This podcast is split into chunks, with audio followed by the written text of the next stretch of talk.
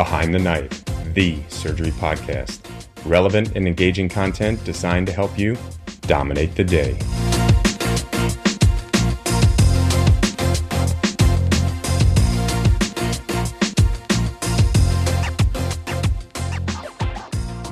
Welcome to Behind the Knife. We are continuing our series from ASCRS, and today is a very special episode as I get to interview once again my mentor, Dr. Sharon Stein. I'm joined with Dr. John Abelson. As you know, that we, uh, Dr. Abelson and I have been uh, providing you highlights from the ASCRS, everything that you missed and everything that you need to know um, from colorectal surgery world. So, without much further ado, we're going to get started with Dr. Stein. Very quick introduction for our listeners who do not know Dr. Stein. She's a colorectal surgeon at University Cleveland Medical Center Hospital, a professor of surgery at Case Western. She is a director at University Hospitals, UH Rises program, and she's had outstanding contributions to her patients, university, as well as the colorectal literature. She has served as the president of the Association of Women Surgeons, and she's currently on the executive council of the American Society of Colon and Rectal Surgeons. This year, Dr. Stein served as the program chair of the 22 annual scientific meeting, and we are very excited to have this one-on-one time with her. Thank you so much for carving out a few minutes of a very, very busy schedule, I imagine, to chat with us. I think one of one of my main questions that I've been wondering is what exactly goes into organizing a meeting like this? And, so from you know you know over the several months, years, weeks leading up to the meeting, um, you know, and then the day to day stuff, right? So I, I can only imagine the the schedule that needs to be adhered to in order to make sure that something like this runs smoothly. So interested to hear your take on that. Well, first of all, thank you guys both so very much for having me. I'm delighted to be here, and I'm delighted that you're highlighting American Society of Colorectal Surgeons on um, Behind the Knife. Obviously, we all love and listen to Behind the Knife uh, um, quite a bit, so it's it's fun to be part of it. So, in terms of organizing, gosh, it's been about I'm trying to remember exactly when it was. It's probably at least 20 months that we've been at work at this so Tom Reed, who is our current president, um, gave me the honor of asking me to lead up the charge to do this meeting, and then we chatted a little bit about the, fir- the first part. It was talking about who was going to help us um, and putting together a group. And I am so super fortunate because I have what I think is truly the dream team. Um, Jason Hall, who kind of led up the effort on Symposium, Lillian Chen, who has a strong educational interest and uh, led up our interest on workshops, our, program on workshops, and then um, Jonathan Mitchem, who is a great researcher. So we gave him a, he took abstracts. So it was kind of nice because we each had, I certainly, as they will all tell you, oversaw things, but everyone had kind of their space. I will say we worked really, really well together, which was really kind of fun. I mean, particularly in COVID when we didn't have the opportunity to get together as other organizing groups can in person uh, I didn't have really strong relationships with Lillian and John before this. And it's just been wonderful. They will be friends for life, no doubt. I'm um, just from, and this is, we saw each other the first time before, you know, kind of in terms of working on this meeting at the meeting. Jason and I go way back. So I've known him for a long time. But um, it was really nice because what would happen was, I think we did the thinking part really as a group and then we did some of the logistics kind of more as breakout, if that makes sense. So, what we started doing was kind of thinking about what we wanted out of this meeting. And we knew that we were coming out and hoping we were going to be in person, although, you know, 20 months ago, we didn't really know what was going to be going on with COVID at all. Um, but thinking about this, okay, it's going to be an in person meeting. This gives us a great opportunity to kind of turn things on its head a little bit. Mm-hmm. Um, and I can kind of come back to some of the things we did turn on its head but really rethinking gosh what should the meeting look like what will it be um, i will say one of the things that was really important to all of us was a focus on diversity and there's no way that you could have gone through the last two years and not realize how very important it is to be diverse and in every stage of our planning um, we looked at diversity. So we looked at diversity in a lot of different ways. Um, we looked at gender diversity, which I've obviously done a lot of work in and things like that. We looked at race, ethnicity. Um, we looked at age. So one of the things you'll see is that we created the social media moderator program.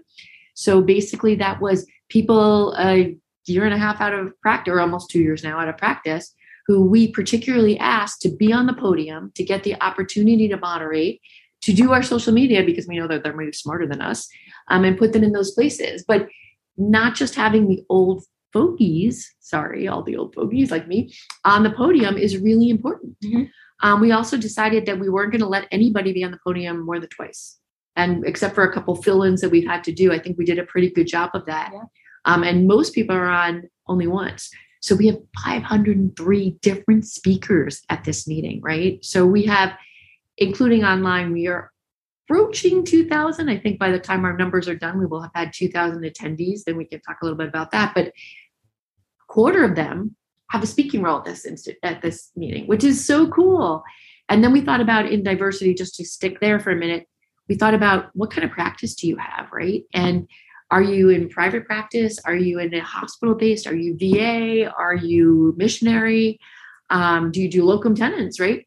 we want to talk about a bunch of have a bunch of different people so it's not all the same because i think what happens is like it's much easier for me to get people who are like me right i am a white academic woman surgeon who does a lot of like big cases right so i don't necessarily think about someone who does mostly anal rectal or colonoscopies but those are all part of our practice and those are all part of our specialty and those are all part of people we want to have a home at ascrs so doing that was really, really, really important. And then I will say, just sticking with that diversity, we also thought about diversity throughout the program. Mm-hmm. So we wanted the content to be diverse. So you, hopefully, those of you who've tuned in, and you can still tune in online, um, can see sprinkled throughout it that there are diversity sessions. Like one of my favorite was um, colorectal practice. It's not your mother's practice. Yeah where we talk about gen- transgender surgery, right? That wasn't something we were talking about. We did a social media program, but we didn't do the same social media talks that other people did. We did more advanced, kind of different types of social media um, talks, and we really just thought about what that pra- what was going to be. In terms of the planning, we also used some evidence based um, things to do and went back to some of the data. So we are lucky enough that ASCRS and the staff, I, I, just have to give a shout out because the staff are just amazing. There's no way that this would happen without our amazing, amazing ASCRS staff. So we're really, really lucky. Um, but what they did was they gave us a list of kind of problem areas for, for surgeons, right? From where people wanted to see things in the past based on past reviews. And they also looked at in conjunction with the board some areas where people are weaker. Mm-hmm. And so those became areas of emphasis where we wanted to have things. Um, we also kind of turned a little bit of the learning style on its head. So we did these super sessions, right? And there's um, some evidence around doing something like this. So we have expert talks to start off each of our super sessions, right? And we did them on what it would call the big six in colorectal, which is rectal cancer, colon cancer, diverticulitis, IBD, pelvic floor, and anal rectal. Kind of our big six major categories. Yeah. So each of those has its own super session where there's the expert talks, and normally at the end of the expert talks you have a little q&a no one ever has time for q&a because we run out of time because we all talk too long just like i'm doing but what we did was those are set. Then we do the best of the best abstracts. So we get some actual new research and some new data, hopefully, into those sessions. And then we made the Q&A a separate case-based scenario. So for each of those, you get this kind of power of rectal cancer, you know, like diverticular um, disease, you know, all of those types of things. Those are things we wanted to change. We also thought a little bit about the structure. And again, not having been there for a little while, everyone's thermostats are kind of reset because they haven't been at ASCRS. So we turned the entire meeting around. We said, in this day and age, particularly if we're talking about people who are not in academics, taking time off is a big deal, right? We're all behind on cases. We all don't get enough of our time. You know, there's lots of stuff going on. Let's give the weekend significant content. In the past, there had always been courses on the weekend. Correct. We made the meeting start on Saturday morning. Yeah the opening was midday Saturday, which allowed people who needed to fly on a Saturday time to do that. But we did an allied um, practitioner course on Saturday morning, and then we did a private practice course on Saturday morning. Mm-hmm. Um, and then the courses were moved to the end. And this allowed us to say there are lots of people where you know someone comes in for two days, someone else comes in for two days, and we kind of swap out during the meeting so there's some coverage at home. Send your senior person in for the beginning right? And then send your junior person in at the end for the courses. So you can swap and you can feel like, okay, there's content there. And we tried to sprinkle things around so people who came at the end wouldn't have missed out on the rectal cancer session. There's a rectal cancer session the last day, and there's one towards the beginning. And there's, you know, tried to make sure that there was enough content in all different places. And balanced. Yeah. Yes. If I could summarize whatever you said in like one sentence, it would be what a well thought endeavor. Thank you. Because, like you said, there are all these like nuances that you don't think about. And I feel like this the, the the reason why this meeting has been so successful is because it was so well thought out whether it's about like seniors versus juniors attendings needing coverage wanting to come residents wanting to come but it, it, presenters poster presenters on saturday and sunday being able to attend and not take time off of clinicals Every little bit has been well thought out. And cherry on the cake, the live stream. It has been amazing. Talk to us a little bit about that. How did you come up with the schedule? And um, I'm sure COVID, the one thing that has come has been the best thing out of this pandemic and we never let a pandemic go to waste like they say is that you know we are we are so attuned to the on demand and live uh, live stream and it has been phenomenal. And so tell us a little bit about that because it's hard. It's a hard balance to achieve where you want people to come in person, but then you also don't want to lose your audience who are at home covering hospitals. Yeah. So, um, first of all, thank you very much. And again, all the kudos to my team. Like, they've been amazing throughout. So we wanted people to be able to get here and we really wanted to have this live meeting. But we also knew whether it was because of COVID and we've had people calling in, you know, like families who get sick and, you know, there there have been lots of people, lots of different reasons. And then just the regular reasons, right? Life happens sometimes. There's something that comes up and you can't make it to the meeting. So we wanted people to have the opportunity to be there. And we wanted to leverage the technology. We've done two years and like just all the kudos to um, you know, the last two teams who put together completely remote movie uh, remote uh, programs this year we were able to leverage that technology and combine it. And so what we decided to do was that those big those big six section sessions along with all of the um, named lectureships would be live streamed. And the really really cool part is that everything is being taped and everything will be available probably in a couple weeks um, on through our website and through ASCRSU. So you will be able to access all of the content for a full 79 CME credits out of the meeting. And the really cool thing it was so much fun on Twitter and everything. We're seeing people telling us, "Hey, I'm not I'm not there, but I'm watching this on a live stream and it's been awesome." Um, I will say too, our production company has just been terrific. They've been wonderful to work with and they've just really done a nice job of kind of packaging the meeting. So it's really there for the people who are on site and then using our social media moderators who can kind of talk to us about the people who are at home and look at those types of things. We also can have a great experience when you you know if you weren't able to come to the meeting. Yeah. I have to say I'm I'm, I'm certainly appreciative of the opportunity to be able to be on the podium like you were alluding to and be one of the social media moderators. I know a couple of folks in my cohort were able to do that as well. So thank you for that opportunity. Thanks for doing it. Um, on a day to day basis, so like yesterday, what was your day like? what was my day like? Um, so yesterday, I think I woke up at like five or something like that. I went and worked out. Um, wow. Got ready for. I did a little workout. Um, got ready. Got ready for the day. Um, came over here. I'm just trying. to Like yesterday, so long ago. I can tell you what I did this morning. I'm trying to remember um, I I came over here to just kind of start things off. I, I'm really trying to stop in and see people as much as possible.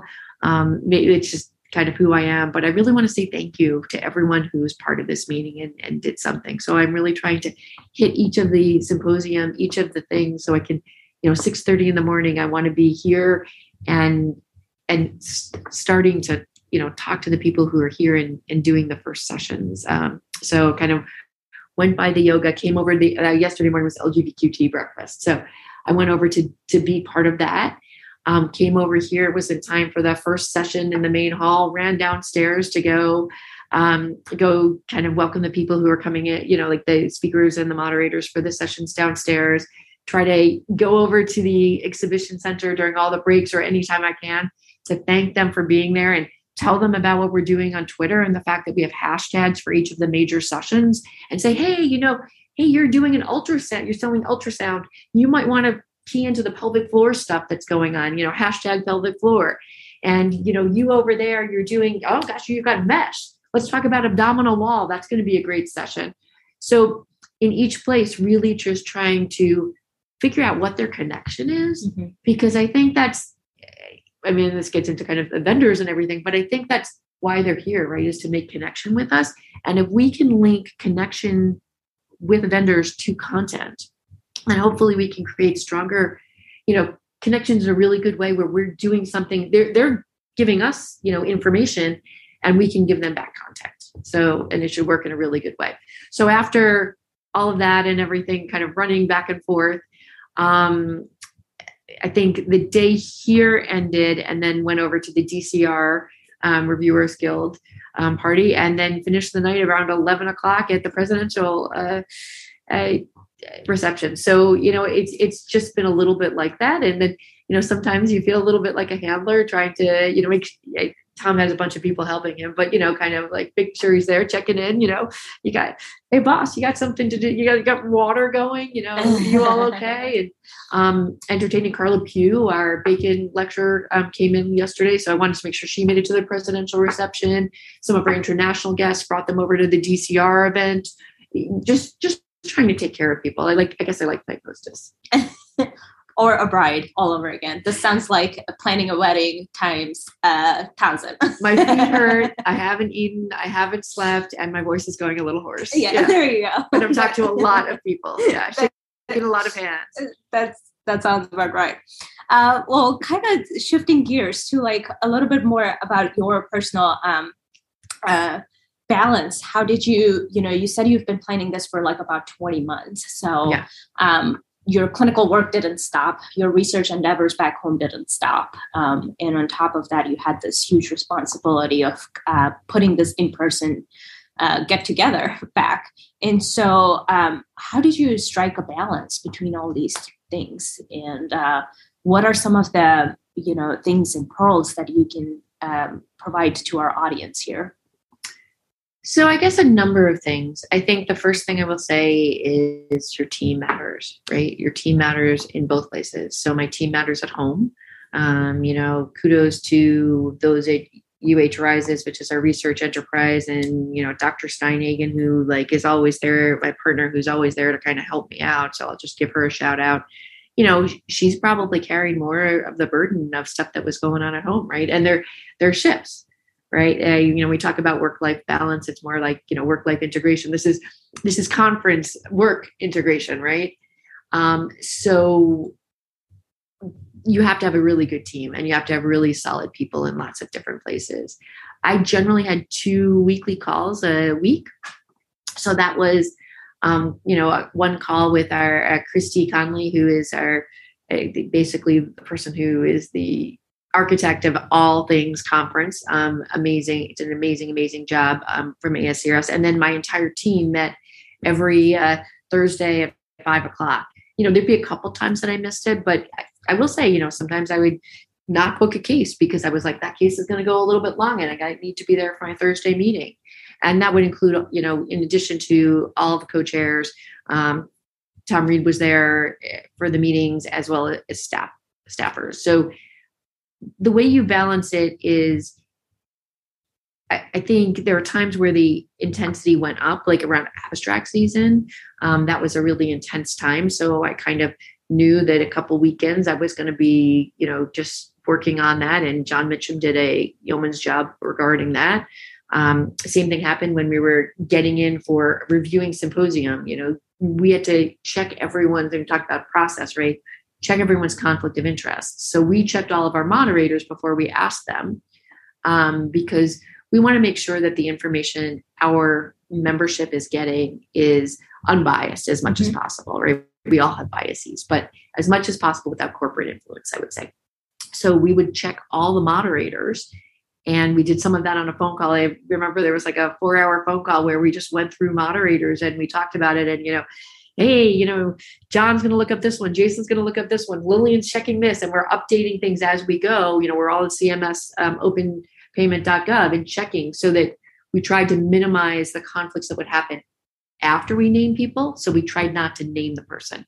And if you have a conflict of interest, it didn't mean you couldn't participate. It just meant that rather than doing the session on what you are getting paid for, maybe you're going to do one on moving on and moving up, which is going on right now. So, um, so those types of things. There were there were definitely time spent. And then you know of course my family too right? I have a great team at home as well.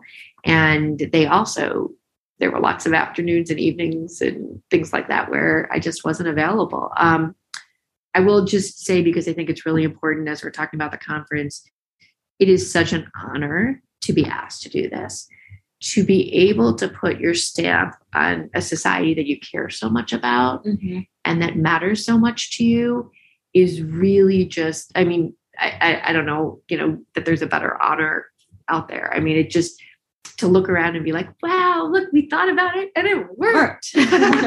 Is so much fun. And to have people i mean i keep saying you know we could probably put you all in a room with like uh, the textbook. And if you were all together you guys would have been happy this meeting. But um, just to see happy people's faces um, back here together again um, has been just really tremendous. Wonderful.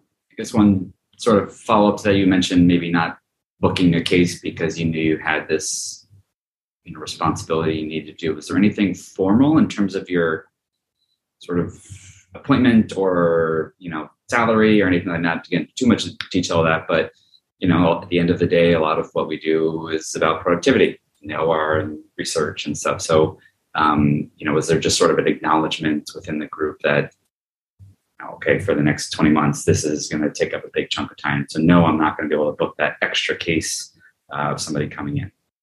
Um, I, I would say not really. I think when you take something on of this magnitude, you know, I think there are different ways different people would do it. Um, that doesn't tend to be the way that my practice works. Um, and I am fortunate enough that I do have some administrative time and I do have some opportunity to have a little leeway in that way. Um, sometimes you do more on other days or, or do things a little bit differently. But, you know, and maybe in some ways I was lucky too. Like not, not to say COVID was lucky, but, you know, we had stops and starts during COVID. And so productivity has been a little funny for all of us this year, few years anyway and we've had some kind of open time that we didn't expect. And you know i never thought about it before. It's a great question.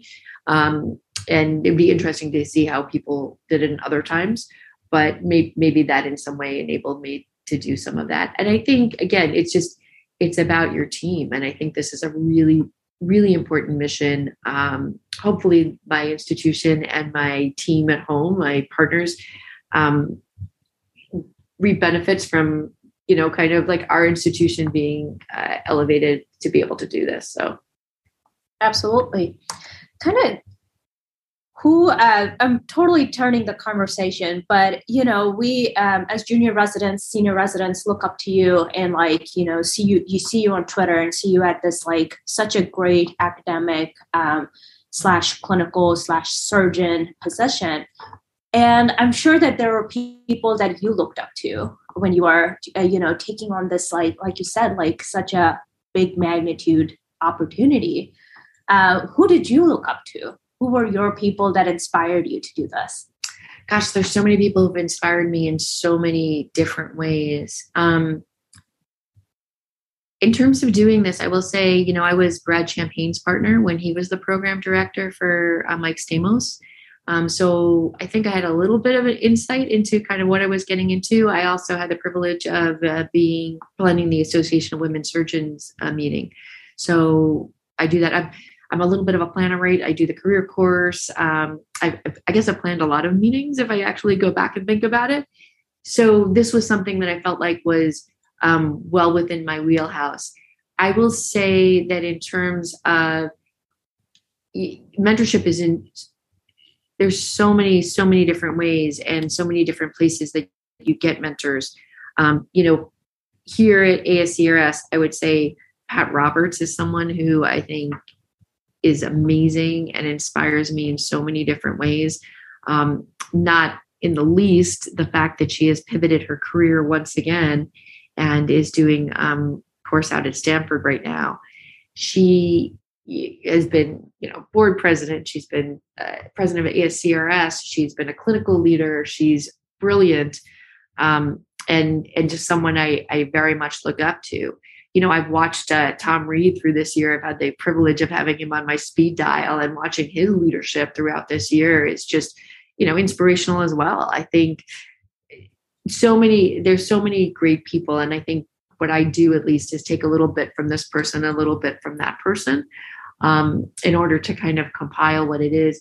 I've also, and I know, you know, you and I have had some conversations, things I've really walked my own path, I would say to some extent too. I've made some really non traditional decisions in my career that at some times interfered with some of the mentorship because people didn't believe in the decisions I was making.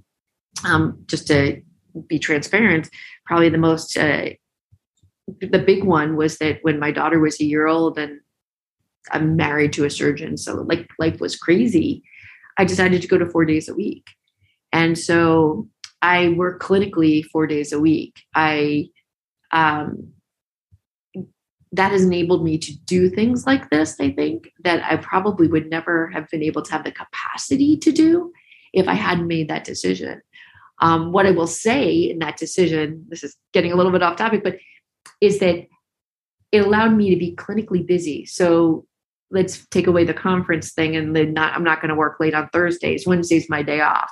So Tuesdays and Thursdays I know are going to be my late days, but I don't have as much resentment about working late on Tuesday and Thursday because Wednesday I'm going to pick my daughter up from school. And that matters to me, right? And I can do my meetings that I need to do, take extra meetings, I can put extra things on that day, I can do all, you know, types of stuff that I need to do academically, personally, you know, get my house done, whatever it is but it gave me that capacity to taking the pressure off of that one day allowed me to put more pressure i think on other days. And it's allowed me to be actually more clinically busy uh, after i made that decision. I think there's something there's some pretty good data that your rest periods are as important as your work periods yeah. in all types of things.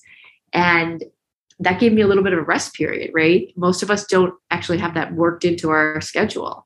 And so I could increase my intensity on my other four days because I had decreased my intensity overall. Yeah. And that talk about the work uh, life integration that we talked about, right? Like this is this is the kind of and thank you for giving the example of your admin days and your your week because um, as junior attendings you're getting into this you don't know how to leverage the system you don't know what your options are and this really provides you know an example of how you can do and do it all I think it's not. I think it. Everyone's exam. Everyone's decision making is their own, and I think this is really important. Um, male, female, non-binary. You know, whatever position you are. You know, whether you're private practice, I think you have to find out what works for you. But you know, there's the expression: you can have it all, you just can't have it all at once um, you have to figure out what is it that you're willing to give up in order to get things.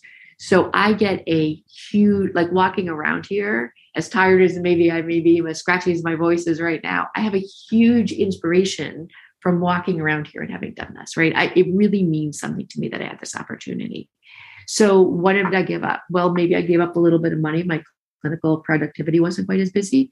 Um, may i probably gave up a little bit of time with my family you know? Um, but this is something that fills up my gas tank right? And so i need to do this. And you know now 10 years ago or almost 11 years ago i made that decision to to give up some finances so that i could do things like this. And making those decisions and deciding what are the things that you want to do you personally need to do or your your partner needs to do or whoever's important in your life needs to do and what are the things you don't need to do i will say and this is i'm getting a little preachy but we are extraordinarily fortunate in the fact that we make a good living, right? And you can complain about how much I make versus someone else makes or whatever, but we all do pretty well.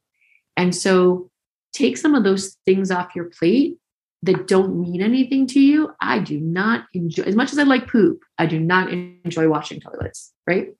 I don't I don't do that. You know, that's not going to be something that I'm going to do on a regular basis. Where you find those things, just do it and let it go that you maybe my house isn't as clean as it should be or you know some of those you have to let go of some things in order to decide what it is that really makes it makes a difference to you it's definitely very helpful to hear that perspective i'll just share that we're expecting our second child and i will tell you that my wife and i have been having this conversation a lot about how does how is this going to work what happens in the mornings you know surgery you know or starts at 7.30 so taking the kid to the school like how does that actually work and so um, maybe I'll be calling you at some point to ask for some advice. Anytime, anytime. Yeah, I think I think it's and you know my solution is not everyone's solution, and I'm certainly not advocating that everyone go to four days a week. Um, but I think thinking about it and being thoughtful about it, you know, being just as deliberate in your life as you were in planning the conference is important. Mm-hmm. Yeah, forward thinking and the you know well thought decisions all around. Um, I was going to ask you for parting words for our audience here, and I think we already kind of got into that uh, th- uh, that question, and that's exactly what BTK listeners need need. And um, the reason why we wanted to do this interview outside of the wonderful coverage that the conference is providing is because we wanted to provide our listeners with this perspective. So uh, thank you so much for taking time. Is there is there anything else that you would like to uh, add to uh, to this? Because it's been wonderful talking to you. Well, thank you guys so much. Um, it, it's always fun to talk to you guys, um, both personally and through behind the knife. Um, I, I enjoy it very much. I'm trying to think if there's something, um, you know. I, I guess since I, I get I get this little platform and I get this little bit of time where I get to be you know my podium um, i hope that we've made some changes in that diversity space um, for our, our association. And i hope that we all as members right because i'm back to being a member as of wednesday i'm like no longer program chair. I'm just i'm not just. I am i am a member and i'm as important as all of you are. I hope that we keep pushing and asking our society to keep moving that forward um, because I think if there's something amazing out of this program, it's it's how many different people will be involved and like the synergy of that is so dynamic and so special to me that I hope that we continue to tell our society and not saying that ASCRS want, you know, but that we keep saying that this is important to us, right? And as members, we need to ask for it and we need to push for it. And sometimes that means even backing down from a, a opportunity and saying, you know, I'd really love to do that. I actually did that in, in a case that happened pretty recently. And I said, but I'd love to have somebody else do this. And the person came up to me, the meeting goes, I got this opportunity because you said no. Saying no sometimes is the best form of sponsorship that we can do. So let's keep pushing that diversity. Let's keep pushing people up, promoting people and giving people new opportunities so that we can we can be even better. And you know, when I come back and the two of you are running the meeting, um, I'll, I'll, be I'll interview you guys for behind the knife. it's a great transition for our other invited guests. I was Erin, just about to yeah, say. Erin King Mullins. we'll be chatting a lot about the DEI track. So yeah, no, thank you so much for your time. We really appreciate it. Thanks. Thank you. I'm thrilled to be able to introduce our second guest during this podcast. So, Dr. Erin King Mullins. Uh, Dr. Erin King Mullins graduated summa cum laude from Xavier University of Louisiana. She received her medical degree from Emory University in Atlanta. She completed her internship and residency in general surgery at the Orlando Regional Medical Center in Florida. She then completed her fellowship in colorectal surgery at Georgia Colon and Rectal Surgical Associates and subsequently joined the practice there where she currently serves as faculty and research director for the fellowship program. Well, thank you so much for uh, speaking with us and taking some time out of a busy conference schedule. Um, I know this is a very exciting year for ASCRS to have its own DEI track. Mm-hmm. So um, we're fortunate to have Dr. King Mullins with us. Um, I guess to start off, tell us how that all started and how you got involved and interested in in doing that. Sure. Well, thanks so much for having me. I'm excited to be able to um, discuss all the work that we've done because there's definitely been a lot of work that's going on behind the scenes, and I can by no means take full credit for it at all. Um, you know, things really started actually over the past several years. There had been a small cohort of us who had been meeting often at um, uh, American College of Surgeons conferences as well as ASCRS conferences, just talking about, you know, some of the things we would like to see um, in the society. Number one, addressing certain healthcare disparities um, but also support for you know underrepresented minorities in their professional careers and research and the like. Um, so we kind of had our own small kind of impromptu under the radar um, diversity little subcommittee and we'd be meeting and we would actually had phone calls and all of those things and wrote down some missions and visions and just kind of fast forward to 2020 and a lot of the social injustice that was going on and the pandemic and seeing all the disparities in healthcare that became just glaringly obvious to the world and not just to our small cohort. Um, it really just came a point where there was the urgency of now. And we thought that the best time to approach um, the society with some of the needs uh, that we we thought that the society had. And so we basically wrote a letter to then President Neil Hyman um, just addressing the fact that you know we got to do more we got to figure out something. And so he actually um, himself converted um, converted our small little cohort um, into a diversity and inclusion um, presidential task force and from there, um, we, over the course of the year, created a needs assessment survey. Um, we implored and got the society to collect demographic information because we just, you know, demographic information was not collected on new members or participants in the meetings. Um, and we kind of really just laid out the fact that you know we want to make the society better for all. And so from then he uh, formally created it as a committee and we put the call out and we had so many applicants for the committee. Um, and we worked on the committee on committees. we mm-hmm. paired with them to kind of really make sure we truly created um, a diverse committee.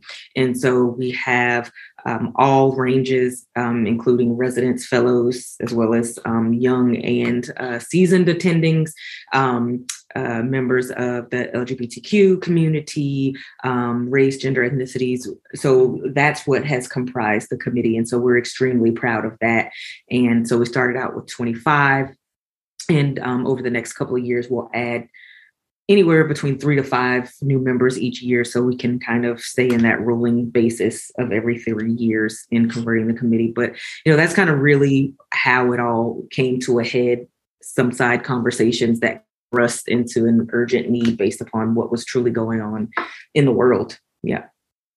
So coming to um, having this in-person um, meeting this year what were some of the key components from the DEI committee that were like cornerstones of what it has formed into a DEI track here in ASCRS 22? Sure.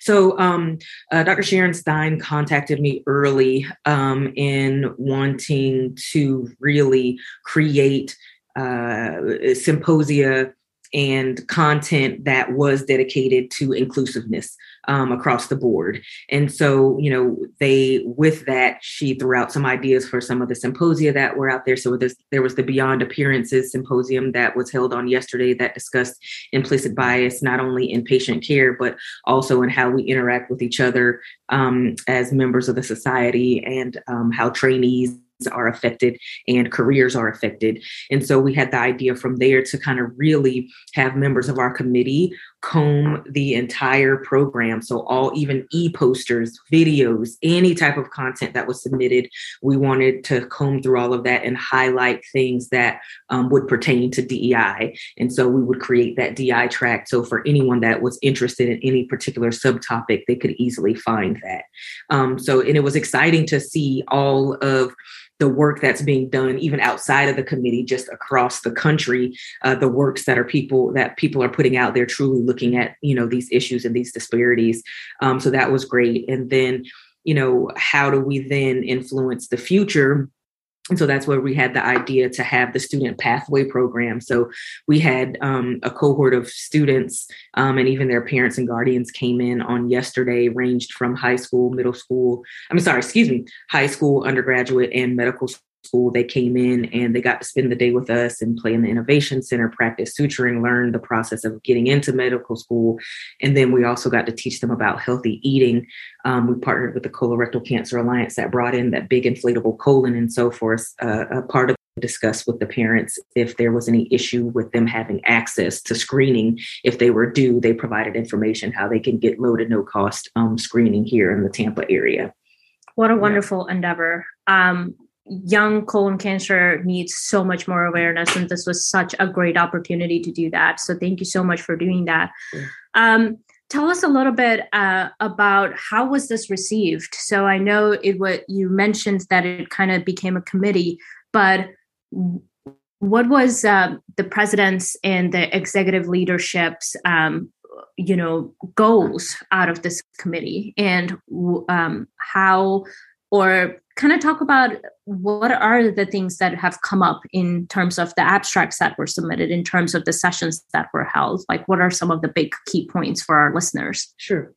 So i think so it was received very well. And you know one of the concerns was yes starting out with the presidential task force with dr hyman um, you have those thoughts and concerns about okay will the subsequent uh, presidents, you know, find it as important and, and interweave it in, you know, their uh, programming for the year. And so, um, doctors Reed and actually now Dr. Delaney, they have all, you know, we've all had discussions, and diversity is uh, very near and dear to their hearts, and they want to continue the mission. So that's been um, great.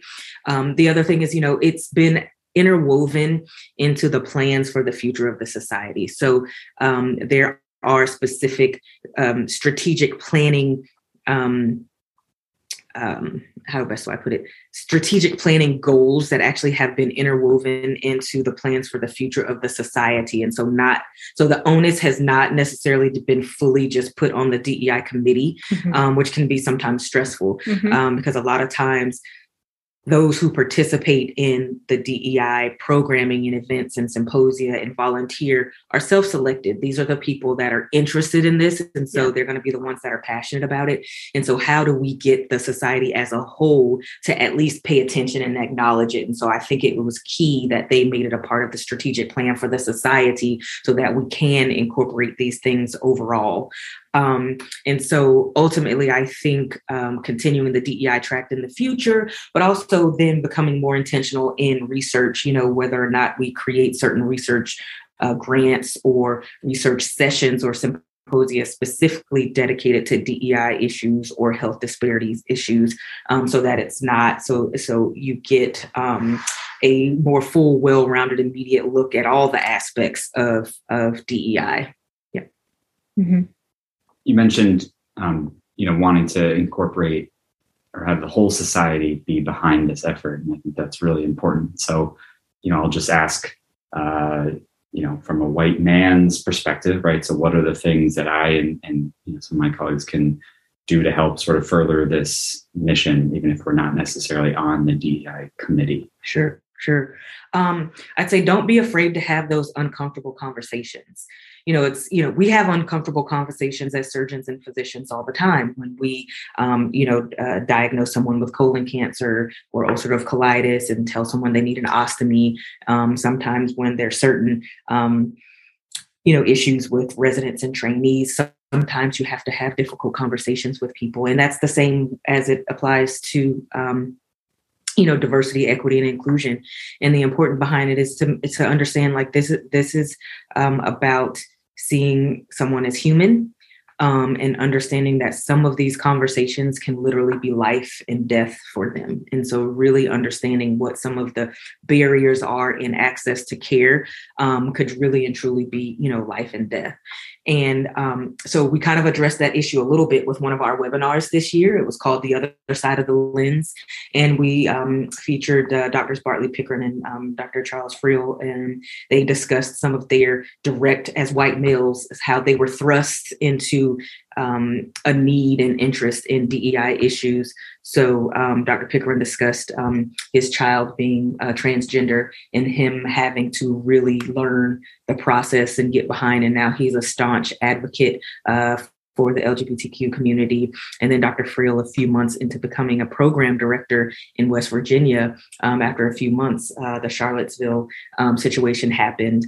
Um, and so that was very eye opening for him to discuss some of the issues as it pertains to some of his trainees.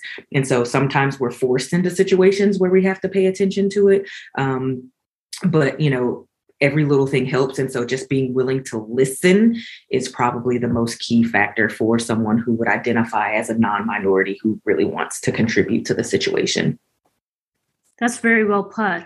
What are some of the upcoming projects? I mean, the DEI track here in Tampa has been a success. Um, what are some of the projects that you're going to be and your committee is going to be taking up for the rest of the academic year? Sure. So um, I have some. I, I have some things that I'm not ready to disclose yet, but I'm super excited about it that I think um, will be great for the society. But, you know, really, it's now continuing to get that needs assessment. We really wanted to put it out there that we are here to support anyone who feels as an other. And so when they see what's going on with the DEI track, now it's time to follow up again with some sort of needs assessment survey or whatnot. For now, folks may feel a little bit more comfortable explicitly stating what their needs and wants or desires for um, as it pertains to them feeling more inclusive so that we can um, create other aspects of the committee. Um, we do see growing our um, coffee and conversations series. So Dr. Julian Sanchez um, who's based here out of Tampa at the Moffitt Cancer Center. We did a two part series at the end of last year, November and December.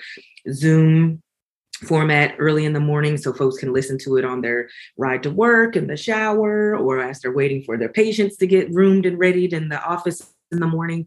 So he did a two part um, series on LGBTQ issues. Number one, just ha- how do you have the conversation, right? So, and what's the difference between sexual orientation and identity, and and and um, you know, again, how do you talk to these patients and address them. And then the follow up to that, where um, he discussed certain um, medical ailments um, that are key in this patient population that you know and how to screen and monitor for certain things and not just anal cancer in our MSM population but certain other things where we we found that it's very common that maybe a transgender um, male to female um, gender uh, transformation sometimes results in not really remembering that there is still a prostate and that those patients are at high risk for prostate cancer because they may not be getting their screenings and evaluations as they should. Um, and so these are the types of things that we want to address to make sure that we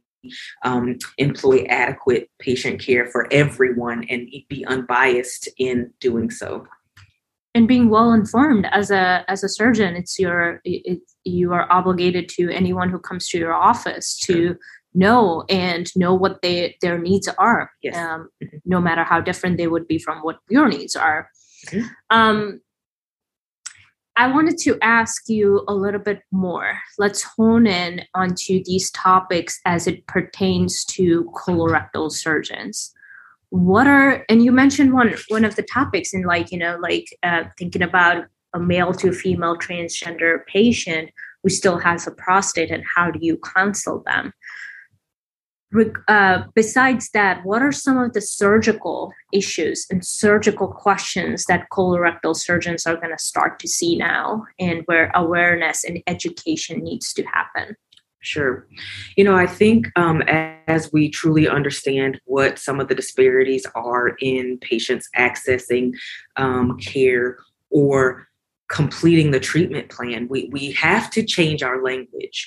So, labeling, labeling a patient as non compliant puts the onus on them, puts the blame on for some reason they didn't follow through with this treatment plan that you created to make them better well, a patient comes to you and you say, okay, you know, you're due for your colonoscopy. So we're um, we're going to set you up. You need to go get this prep, and then you know, you're going to miss a day of work, and we're going to do all this. But let's talk about what the direct cost is to them, even if they are in a free program. Because just because you get the colonoscopy for free doesn't mean um, that it's free they may have to purchase that prescription or purchase that purchase that Miralax prep.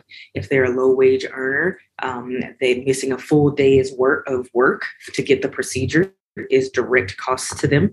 Um, if their significant other or whomever is escorting them to the procedure now has to take time off work, if it's from the same family unit, that's exponentially increasing the direct cost with money out of their pocket. And so I think we have to address the language, um, you know, understanding that language is key to how we discuss things with patients, but then also just being open and ask them, are not only does that sound okay to you? Does that sound reasonable? Ask them, are you going to be able to complete this plan that I set forth? And if you don't think so, what might be a barrier to that? Um, and then you may find out some other things that you're like, okay, well, let's try the next best thing or the next best thing. And so those are the things that we really need to focus on as colorectal surgeons moving forward. So not that we have to completely change our technique and how what the standard of care is for patients, but the standard of care should be the best applicable care to that patient at that time in that situation. And so we have to be open minded to those things to make sure that we are providing the best care. That's very well put. I wanted to ask you, kind of shifting gears, how, um, what are some of the, we talk a lot about implicit bias and going off of the session that was held um, in the last two days can you shed light for our listeners who aren't able to attend this meeting about what are some what were some of the things that were discussed and how should we approach this in the future to mitigate some of these implicit biases knowing that one cannot be totally free of them? Right right um, so there are resources online actually that we learned about yesterday um, via the AAMC, and I believe the, um, the NIH has some resources online where if someone wants to understand how they can be um, uh, mitigate some implicit biases through their um, with training and as well with dealing with patients. Um, the uh, Harvard has the IAT, the implicit bias training program, where you can literally go through the process, test yourself, see what your results are. But you know this is something, this is actually a test that can be repeated over time and you can see your improvement in your implicit bias. And we did learn on yesterday, I believe um, one of the studies indicated that um, after um, they used implicit bias training for a group of um, i can't recall whether or not it was a residency program or a fellowship program but about 67% of the participants realized that there was implicit bias directly impacting how they ranked or how they interviewed.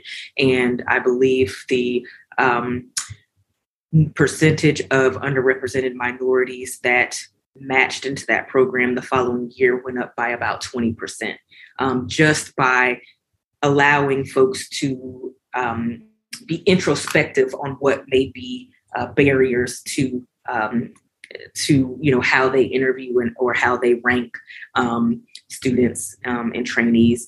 And um, the other thing is also putting discussing putting less weight on the quote unquote objective uh, measures like the MCATs um, and the STEP exams, because for example, those from a more affluent background may have access to more mentorship or direct tutoring um, or being able to take prep courses while those from socioeconomically challenged backgrounds while they, they may not have that capacity and they may have had to work during summers off instead of taking these enrichment courses. And so really taking a holistic look at these students and applicants can really change the face of your um, training program if that's what you have set out to do. These are really um, helpful topics, I think, to dive into. And I think uh, I'll just say I'm going to be fortunate to talk more with you about this. Mm-hmm. Yeah. uh, and maybe you can talk a little bit about, we can promote a little bit the ASCRS Gut Check podcast yeah. that we're going to be launching. So maybe you can share for our listeners, not to steal any thunder away from behind the knife, of course. no worries. No, I'm super excited. I think this is gonna that is um, the upcoming podcast Gut Check is going to be a great platform, and I think it's going to appeal to um, both patients, public, and physician. And so I think it's going to be great to bridge the gap. Um, and hopefully after we get up and running we can definitely get some input from our listeners to understand you know what what topics do they want to hear you know? And i think we should and we intend to talk i think a little bit more about just medicine but you know personal lives i think finances clinical topics non-clinical topics. Maybe we can throw some surge parenting in there as well. Yeah. um, but i think all those things are key um, for us to actually establish better relationships when they're with um, our patients. Absolutely corona mama yeah right? yeah yeah. Mm-hmm. corona mamas yeah. um what are i mean this this has been phenomenal and i think that this is um, a really good very well implemented track in uh, ascrs so far and uh, we're looking forward to hearing more on this topic as your you know as the year um, moves on but what are some of the parting words you have for our listeners on things that either we can work on on our day to day. Most of our listeners are actually surgery residents, MS3s, MS4s, trying wanting to go into surgery, and uh, how can we start working on some of these things at a much younger age in our career? Um, so I would love to get your pearls of wisdom for our listeners. Sure. Um, you know, I think one of the biggest things, one of the takeaways, and I, oh, please, I hope I'm not wrong in quoting this. I believe it was Maya Angelou who discussed the fact that most people won't necessarily remember exactly what you said or exactly what you did, but they will remember how you made them feel. And so you can tell a patient that you're going to do and take care of them the best way that you know how and you're going to bring out all the bells and whistles and throw all the big guns at them. But if they feel as though you're talking at them and not there to support them um, or they don't feel that from you that's what they're going to remember. And so that's what's going to directly impact them pursuing care with you. And the same thing with our colleagues. And so we just have to remember not only how what we say and what we do but how are we making those around us feel that's that's excellent this was uh, awesome. Thank you so much for taking time from like a very hectic schedule here in Tampa. But we appreciate it. Our listeners on Behind the Knife appreciate it. And we're looking forward to hearing more from you and from your upcoming podcast. So thank you so much for your time. Thank Thanks you. for having me. Yeah. that concludes our two episode coverage on ASCRS National scientific meeting here in Tampa, Florida. We hope you enjoyed the topics and listening to some of the great minds that put together this wonderful, successful conference. As always, a huge thank you to Dr. John Abelson for joining us and being one of our moderators to cover this conference. We appreciate you. And thank you for listening behind the knife. Until next time, dominate the day. Be sure to check out our website at www.behindtheknife.org for more great content. You can also follow us on Twitter at Behind the Knife and Instagram at Behind the Knife Podcast. If you like what you hear, please take a minute to leave us a review. Content produced by Behind the Knife is intended for health professionals and is for educational purposes only. We do not diagnose, treat, or offer patient specific advice. Thank you for listening. Until next time, dominate the day.